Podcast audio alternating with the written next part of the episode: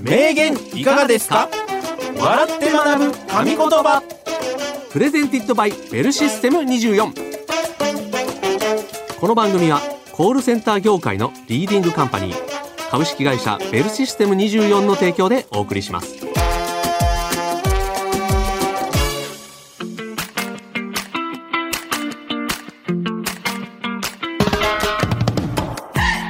歴史上の偉人現代を生きる著名人が語った数々の名言をクイズ形式で笑って学ぶ。名言いかがですか？笑って学ぶ神言葉。コールセンターに届いたつい吹き出しちゃう謎名言。思わずほろっとくる泣き名言も速報が入り次第ご紹介していきます。はい。お相手はコーヒールンバの平岡幸男西原明宏でお送りいたします。はい、よろしくお願いいたよろしくおします願いいたします。さあ今週も始まりました、名言いかがですか、うん。ございます、うんうんうんなんか名言をねうん。使いたいですよね。あの早く。早く。いやいつでも使っていただいて大丈夫ですよ。いきなりさはい、ねひ人と会ってさ、うん。名言言い始めたらさ、うん、ちょっとさちょっとね。うん。で出すタイミングってあるよね。でもそのタイミングがわからない。うんねけどストックは今ねしていってますストックがめちゃくちゃあるよ。あるんで。いつあとこのね名言をカードを切るか、カードを切るか。そうですね。じゃあ今日もちょっとね。どしどしとストックしていきましょう、うん。ね。はい。ということで、うん。まあ今日もですね名言をご紹介していきますけれどもクイズ形式で紹介していきますので、西原さんと一緒に、えーお聞きの皆様も考えていっていただければなと思っております、はい。さあそれでは今回はですね名作小説の中の名言特集でございます。はあはあは。あはいはいは西原さんは最近読書はされてますでしょうか？いいやーやっぱりね大人になってからね、うん。めっきりやらなくなりましたね。わかる、うん。最近はちょっとねまあ僕もそうですけどめっきりね、うん。あんま小説がっつり読むっていうことが少なくなったという方も多いかもしれませんけれども、実は本は名言の宝庫でございます。はい。はい。うん。今日はですね大人気小説という宝箱の中からですね名言というお宝を手に入れてください。また一つカードが増えますね。はい。はい。増えます。はい、はい。それではですね、うん。一つ目の名言の主はこの方。村上春樹。ハルキストという熱狂的なファンが日本だけではなく世界中にいる村上春樹さん。1979年に風の歌を聴け。でデビューするとその親しみやすい文章と難解なストーリーが人気となり2006年にはチェコの文学賞フランツ・カフカ賞をアジア人で初めて受賞しました。ノーベル文学賞の最有力候補としても毎年挙げられていますがそんな村上春樹さんの代表作「ノルウェーの森」からの問題です。深刻になることは必ずしもことと同義ではない。はい。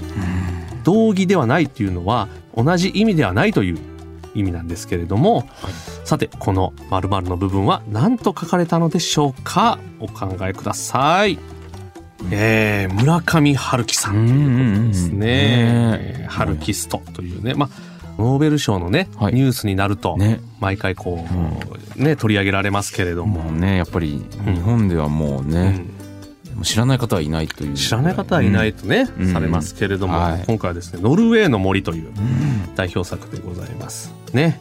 映画にもなりました、はい。表紙赤の表紙そして緑の表紙上下巻で販売されております、さあどうでしょうか？平岡さん詳しいですね、詳しいですね。ちょっとね、はい。まあハルキストまではいかないですけど、はい。ちょっとたしなんでたりあそうなんですね、はい。あもしかして今これ作家の,、うんあの方がうん。村上春樹さんのうん。顔写真を出してくれてたりしますか、そうですね。あ私はね村上春樹さんの顔をね見ないようにしてるんですね。あらはい。あこの人が書いてんだってうん。思うのがちょっと嫌で。っえ。えていう感じの人間です。ハルキストはみんなそんな感じなんですか、まあそうかもしれないですね。いやいや。顔が渋いですよ。平岡さん。あーあ今見ましたよ私。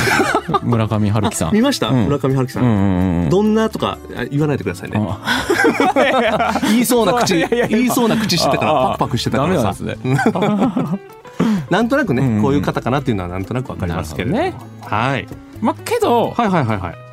これじゃないかなっていうのはなんとなくですけど、僕これ知ってたかもしれないですね。ちょっともしかしたら。そうか、うんうん。深刻になることは必ずしもえー、〇〇うんことと同義ではない。うんそれでは行きましょうか、西原さん。深刻になることは必ずしも給料日まであと3日1000円どう過ごすかということと同義ではないはい。聞きました。聞きました。はい。聞いた上で、うん違います。違う？はい。何ですか？いや深刻になることはねうん。大体みんなほら給料日までさうん。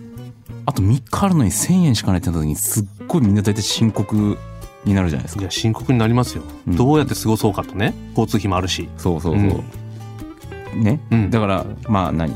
大体深刻になることは必ずしもさうん。そういなんじゃないかなって思われるけど、うん。まあ実は同義ではない同じ意味ではないということなんで、うんまあみんながみんな深刻になってる人はそういう考えじゃないんだよって。そうですよね。大体思ってたんですよ。あそれはこの人そうだと思う。今ちょっと給料まで困ってんのかな、うん。うん。あるでしょ。まああるありますよ。それはもちろん。深刻に悩んでる人は必ずしもそうではない。あ深刻そうに見える人は、うんうん。給料日前でうん。やばいってうん。俺らは思いがちだけど、うん。実はうん。悩んでる深刻そうにしてる人もうん。違う悩みで悩んでる可能性があるってこと。そう。はあ。違います答え言いますね。はい。深刻になることは必ずしも真実に近づくことと同義ではない。はあ。そうなんですよ。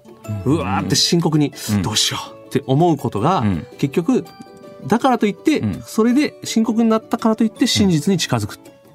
というのはまあ同じ意味じゃないと。だから深刻になったとしても、うん。それが正解かどうか分かんないよっていうことですねははいなるほどね。はい補足言います、はい。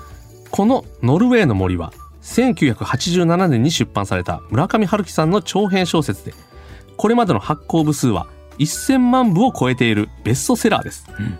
主人公の渡辺が自殺をしてしまった高校時代の友人とその彼女そして大学で仲良くなった緑という女性の間で生きることと死について考えていくというストーリーです。友人の死という事態を目の前にしたら誰でも限りなく深刻になると思いますが果たして渡辺はそのことで真実にたどり着けるのか。それは実際に小説を読んで確認してみてください、うん。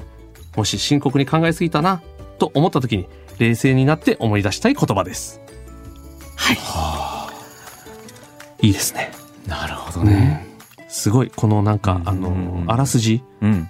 を読むだけでうん。やっぱこうねワクワクするというかうんうん。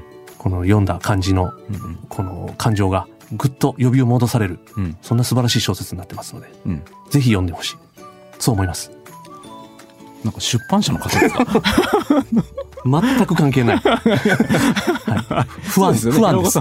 そうですよね。はい。出版社の方じゃない不安です。ちょいなんか今すごい宣伝に入ってました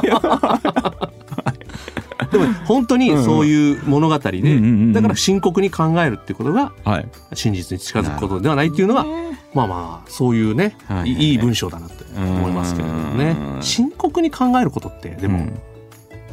多々ありますよね。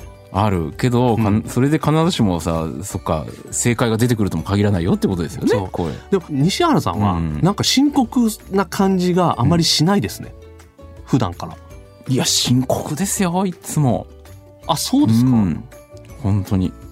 特に財布。あそっちか。いやいやいや。まあね人生も？人生もね。人生も？なんかいつもなんかあの、なんか大丈夫みたいな、うんうんなんなんとかなるみたいな感じの雰囲気をしてるから、うんうん。もしかしたらもうノルウェーの俺もう読んでるのかなと思ったんですけど もうまだ読んでない。読んでないですけどけど、うん。あそうですね。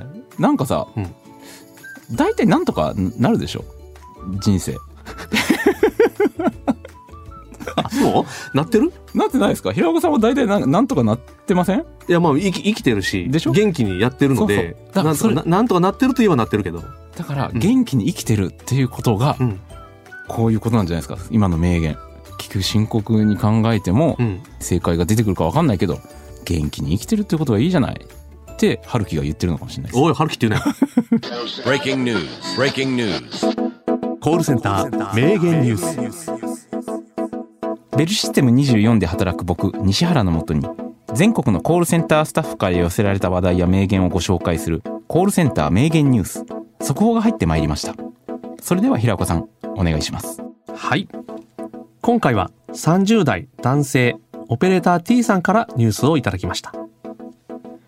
抽選に当たれば健康食品を試食できるキャンペーンの申し込み受付を以前担当した時に、あるお客様から受けた電話が思い出に残っています。お客様は、私、胃の全摘出手術をして、その後、癌が見つかって、臓器という臓器を全部取ったの、と。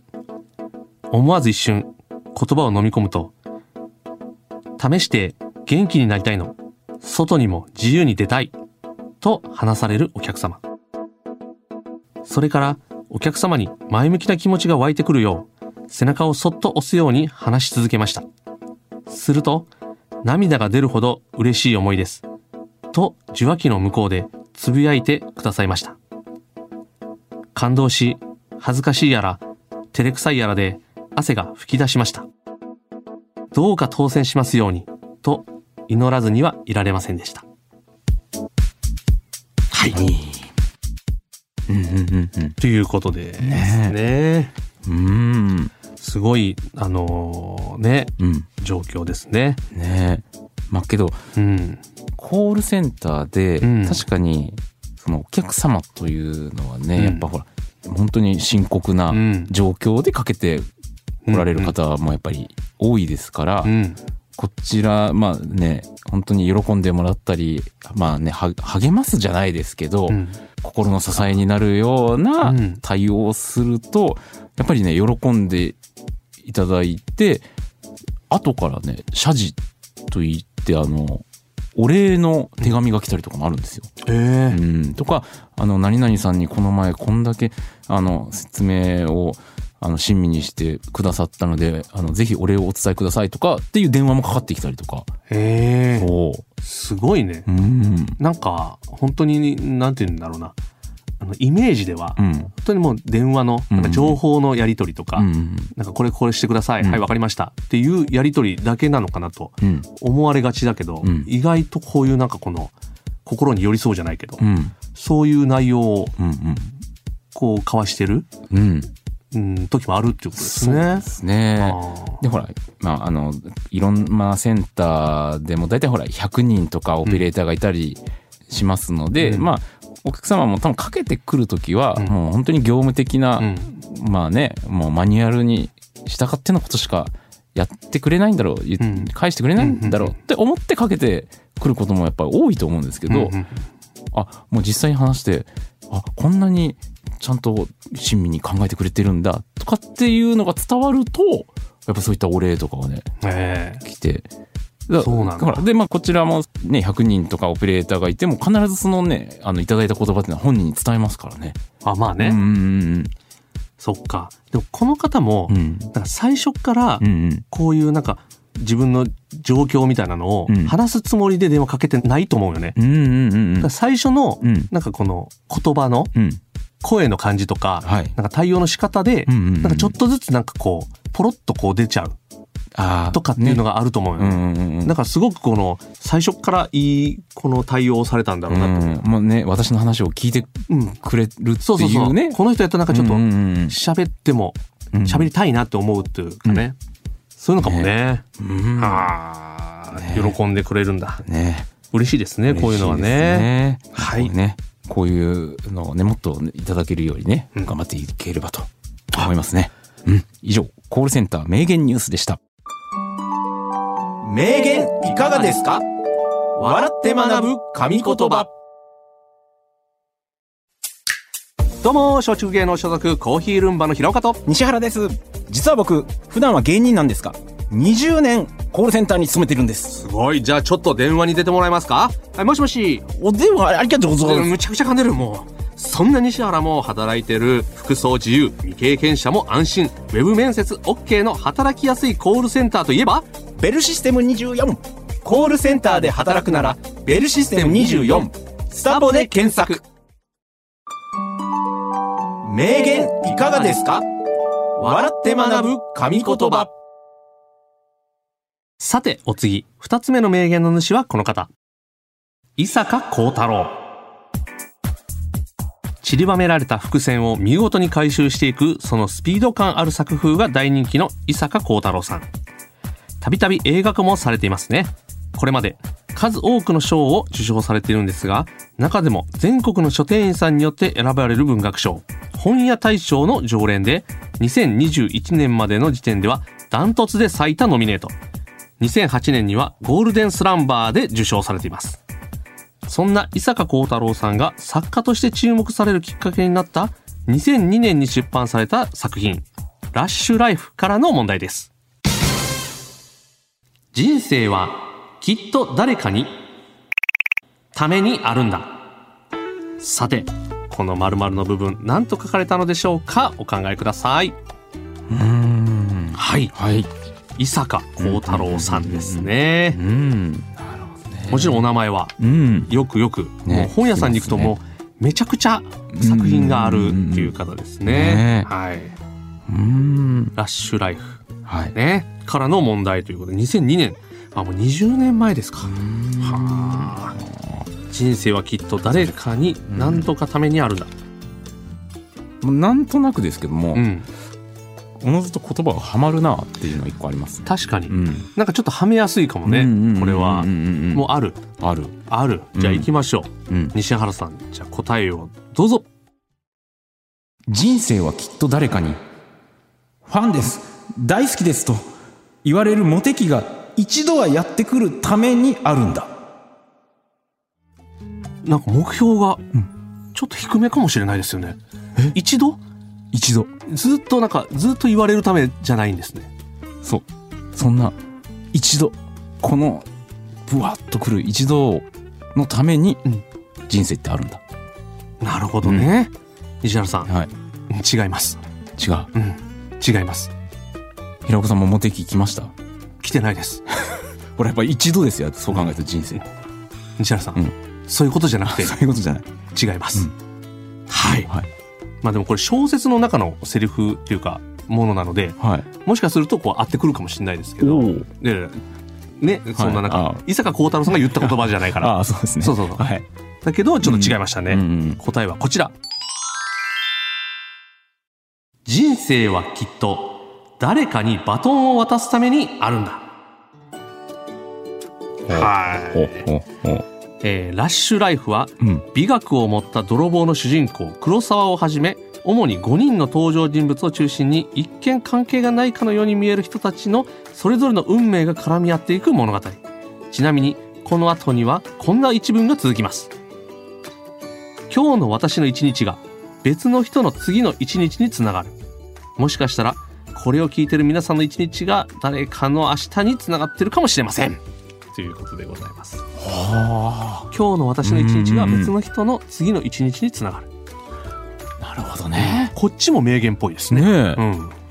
本当に今日の平岡さんの一日がはい。明日のうん。私西原うん。のためにあるかもしれないですしねうーん、そうね。だからそれがわからないってことですね。もしかすると、うんそうかもしれないっていうことで。ああ。はあ。はあはあはあ。人生は誰かのバトンを渡すためにあるらしいですよ。うん。でもそういう物語なんでしょうけど、まあそっかバトンを渡すって難しいよな。ねえ、まあ、考えていくとそうですよね。バトン。まあそうやって人間は生きてね今まで来てますもんね。まあ子供にみたいなことを、うん。まあちょっと考えがちですが、ねねうん。まあうんお子様がいる以来とかありますえから、ん。まあもしかしたら芸人とかでもね、うん誰か次の人にバトンを渡すという意味で言うとう、んもう使わなくなってんネタをうん。誰かにも継承していくっうん。ていうのもやっぱりちょっと考えていかないといけないかもしれないですね。うんただうん。その受け取る後輩がうん、断ってくる可能性ありますけどね。ありますね、いやいいっす。うん。もうちょっと長いのないんですか、うん。俺は2分ネタしかないから。いやあありますからね。あれ多分無理でしょうって言われるかもしれないそのネタ無理っしょ やめときましょう。ねネタをバトンにするのはやめときましょう。そうですねはい。うんわかりました。は以上、名言いかがですか？でした。名言いかがですか？笑って学ぶ神言葉